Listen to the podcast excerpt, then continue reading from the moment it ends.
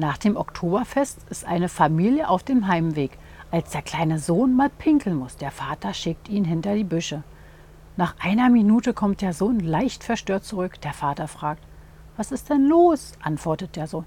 Da hinten liegt ein Pärchen auf dem Boden. Die sind so besoffen, dass sie nicht mal mehr Oktoberfest sagen können. Die Frau ruft immer nur Ottofest, Ottofest.